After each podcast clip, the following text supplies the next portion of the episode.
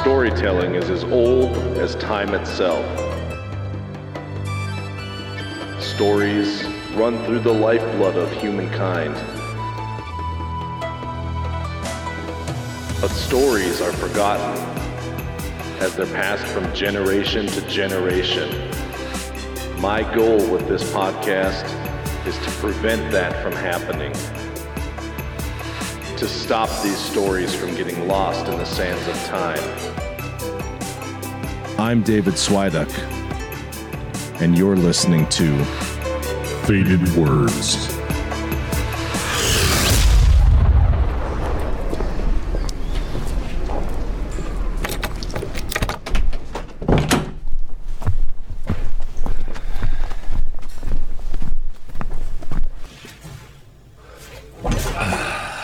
Welcome back, friends. We'll jump into this week's story in just a moment, as usual, but first, a quick reminder that if you want to support Faded Words and help keep these stories from fading away, consider sharing Faded Words with your favorite story loving friends wherever you hang out. Love it if they joined us. To keep up with all the fun happening at AIC Stories and Faded Words, you can, of course, visit AICpod.com or give us a follow at AIC Stories on Instagram or Twitter. Now, don't forget, we have the AIC Stories book club going on over at Goodreads, which you can find under that same name. So come join us as we celebrate good books, good stories, and good times. Let's get to today's story.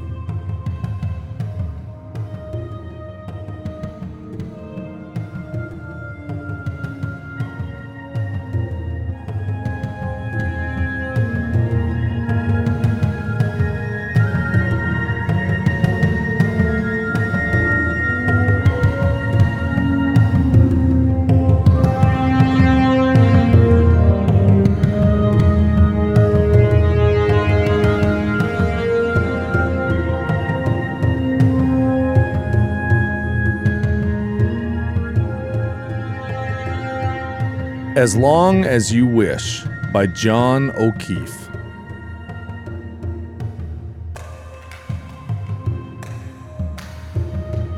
The patient sat stiffly in the leather chair on the other side of the desk. Nervously, he pressed a coin into the palm of one hand. Just start anywhere, I said, and tell me all about it. As before, without waiting for an answer, he continued the coin clutched tightly in one hand. I'm Charles J. Fisher, professor of philosophy at Reiser College.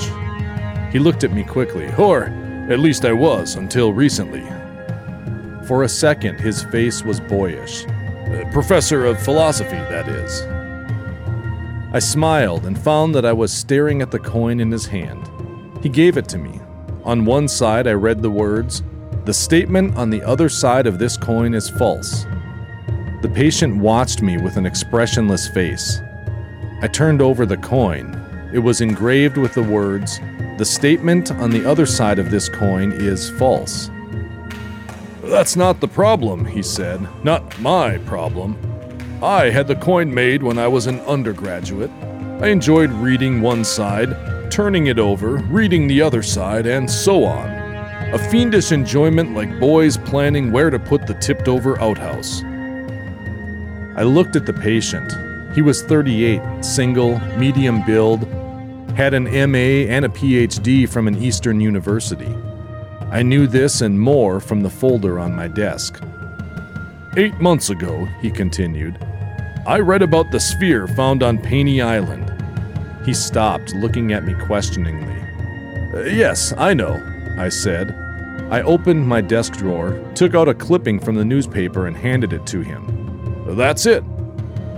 I read the clipping before putting it back in the drawer. Manila, September 24th, INS. Archaeologists from University of California have discovered in earth fault of recent quake a sphere 2 feet in diameter of an unidentifiable material. Dr. Carl Schwartz, head of the group, said the sphere was returned to the university for study. He declined to answer questions on the cultural origin of the sphere.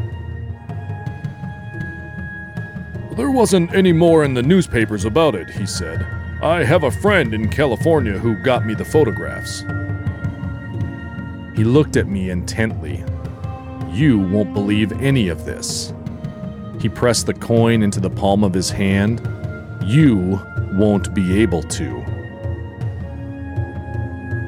The photographs, he continued as if lecturing, were of characters projected by the sphere when placed before a focus light. The sphere was transparent, you see, Im- embedded with dark microscopic specks. By moving the sphere a certain distance each time, there was a total projection of 360 different characters in 18 different orderings, or 19 different orderings if you count one, which was a list of all the characters. I made a mental note of the numbers. I felt they were significant. And As I said, he continued, I obtained the photographs of the characters. Very strange shapes, totally unlike the characters of Oriental languages, but yet that is the closest way to describe them. He jerked forward in his chair, except, of course, ostensively. Later, I said. I wanted to get through the preliminaries first. There would be time later to see the photographs. The characters projected by the sphere, he said, weren't like the characters of any known language. He paused dramatically. There was reason to believe they had an origin in an unknown culture, a culture more scientifically advanced than our own. And the reasons for this supposition, I asked? The material. The material of the sphere, it could only be roughly classified as ferroplastic. Totally unknown, amazing imperviousness. A synthetic material hardly the product of a former culture. From Mars, I said, smiling.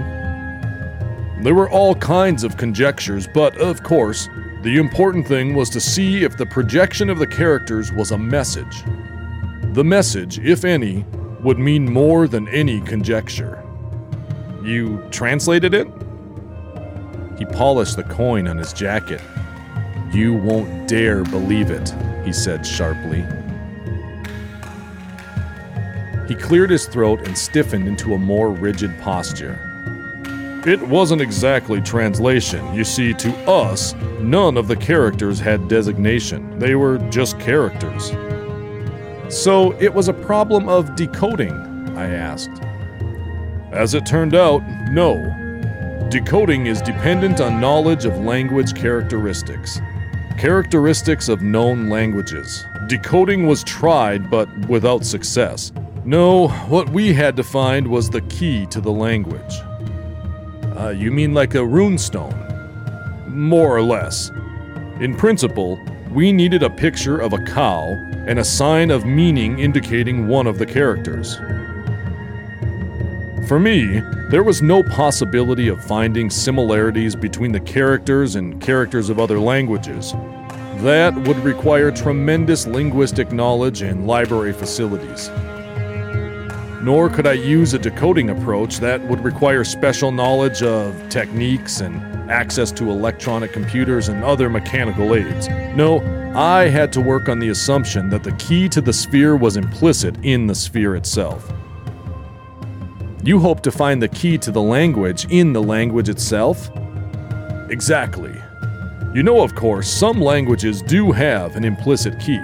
For example, hieroglyphics or picture language. The word for cow is a picture of a cow. He looked at the toes of his shoes. You won't be able to believe it. It's impossible to believe. I use the word impossible in its logical sense. In most languages, he continued, looking up from his shoes, the sound of some words themselves indicates the meaning of the word. Onomatopoetic words like bow wow, buzz. And the key to the unknown language, I asked, how did you find it? I watched him push the coin against the back of his arm, then lift it to read the backward letters pressed into his skin. He looked up at me and smiled. I built models of the characters, big material ones, exactly proportionate to the ones projected. Then, quite by accident, I viewed one of them through a glass globe the size of the original sphere. What do you think I saw? What? I noticed he had the boyish look again. A distortion of the model, but that's not what is important. The distortions on study gave specific visual entities. Like when looking at one of those trick pictures and suddenly seeing the lion in the grass. The lines outlining the lion are there all the time, only the observer has to view them as the outline of a lion. It was the same with the models of the characters, except the shapes that appeared were not of lions or other recognizable things, but they did suggest. He pressed the coin against his forehead, closed his eyes, and appeared to be thinking deeply. Yes. Impossible to believe. No one can believe it. In addition to the visual response, the distortions gave me definite feelings. Not mixtures of feelings, but one definite emotional experience. How do you mean? One character, when viewed through the globe, gave me a visual image and, at the same time, a strong feeling of light hilarity. I take it then that these distortions seem to connote meanings rather than denote them? You might say that their meaning was conveyed through a gestalt experience on the part of the observer? Yes, each character gave a definite gestalt, but the gestalt was the same for each observer, or at least for 35 observers, there was an 80% correlation. I whistled softly. And the translation? Doctor, what would you say if I told you the translation was unbelievable? That it couldn't be seriously entertained by any man? What if I said that it would take the sanity of any man who believed it? Well, I, I would say it might well be incorrect. He took some papers from his pocket and laughed excitedly, slumping down in the chair. This is the complete translation in idiomatic English. I'm going to let you read it, but first, I want you to consider a few things. He hid the papers behind the back of his chair. His face became even more boyish, almost as if he were deciding on where to put the tipped over outhouse. Consider first, Doctor, that there was a total projection of 360 different characters. The same number as the number of degrees in a circle. Consider also that there were 18 different orderings of the characters, or 19 counting the alphabetical list. The square root of 360 would lie between 18 and 19. Yes, I said. I remembered there was something significant about the numbers, but I wasn't at all sure that this was it. Consider also, he continued, that the communication was through the medium of a sphere. Moreover, keep in mind that physics accepts the path of a beam of light as its definition of a straight line. Yet, the path is a curve. If extended sufficiently, it would be a circle, the section of a sphere. All right, I said. By now, the patient was pounding the coin against the sole of one shoe. And, he said, keep in mind that in some sense, time can be thought of as another dimension. He suddenly thrust the papers at me and sat back in the chair. I picked up the translation and began reading. The patient sat stiffly in a leather chair on the other side of the desk. Nervously, he pressed a coin into the palm of one hand. Just start anywhere, I said, and tell me all about it. As before, without waiting for an answer, he continued, the coin clutched tightly in one hand. I am Charles J. Fisher, professor of philosophy at Reiser College. He looked at me quickly. Or at least I was until recently. For a second, his face was boyish. Pro- professor of philosophy, that is. I smiled and found that I was staring at the coin in his hand. He gave it to me. On one side, I read the words The statement on the other side of this coin is false. The Patient Watched.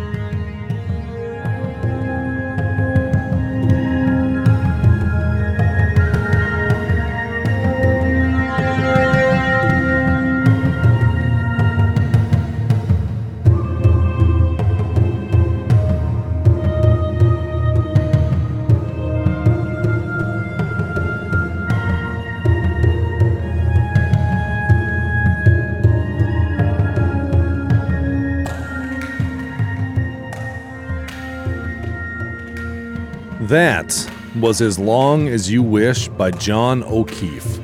Originally published in the Astounding Science Fiction magazine from June of 1955. Kind of a mind bender, that one. Really enjoyed it.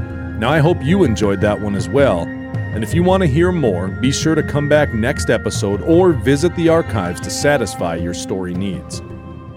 And look, if you've already listened to everything in the Faded Words and AIC Stories archives and you still want some more great storytelling in your life, please do me a favor and consider giving yesterday's sci fi a listen.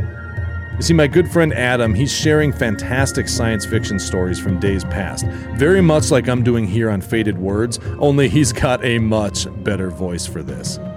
Go check him out at yesterdaysci-fi.com or in the podcast player of your choice by searching Yesterday's Sci-Fi. If you enjoy Faded Words, you're going to love what Adam is doing with Yesterday's Sci-Fi. Of course, I'd love it if you checked out all of our other storytelling fun happening with Adventures in Creativity Productions as well. Things like Mystery Minnesota, for example. And if you subscribe to AIC Stories in your podcast app, you're going to get all of the great AIC Stories content in one convenient place. Faded Words is an Adventures in Creativity production produced and narrated by David Swiduck, with original stories credited to the public domain. I'll be back soon with another story for you, and I hope to see you then. But until then, take care, read more stories, and thank you for helping to keep these stories alive. I'm David Swiduck, and this is Faded Words.